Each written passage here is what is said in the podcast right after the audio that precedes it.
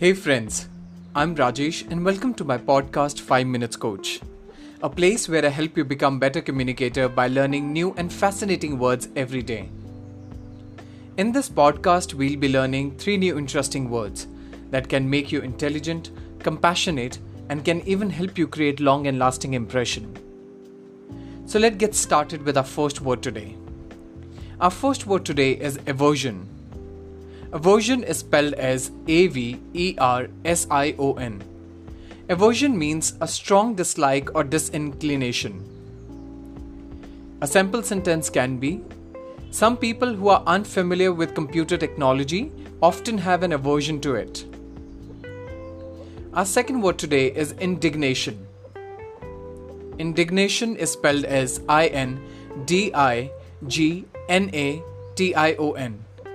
Indignation means anger or annoyance provoked by what is perceived as an unfair treatment. You can use it in a sentence like, the move left the minority shareholder with indignation. Our third and last word today is doleful. Doleful is spelled as D-O-L-E-F-U-L. Doleful means expressing sorrow, something that's mournful, or causing grief or misfortune. You can use it in a sentence like, he could be struck off with doleful consequences. Interesting words, right? Let's revisit them once again. Our first word today was aversion, which means a strong dislike or disinclination. Our second word today was indignation, which means an anger or annoyance provoked by what is perceived as an unfair treatment.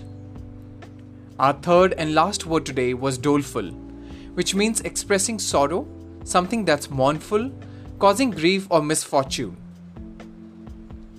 I hope you'll use these words in your day-to-day conversation and would have surely added in your vocabulary bank. I look forward to see you tomorrow with new interesting words. Till then, take care.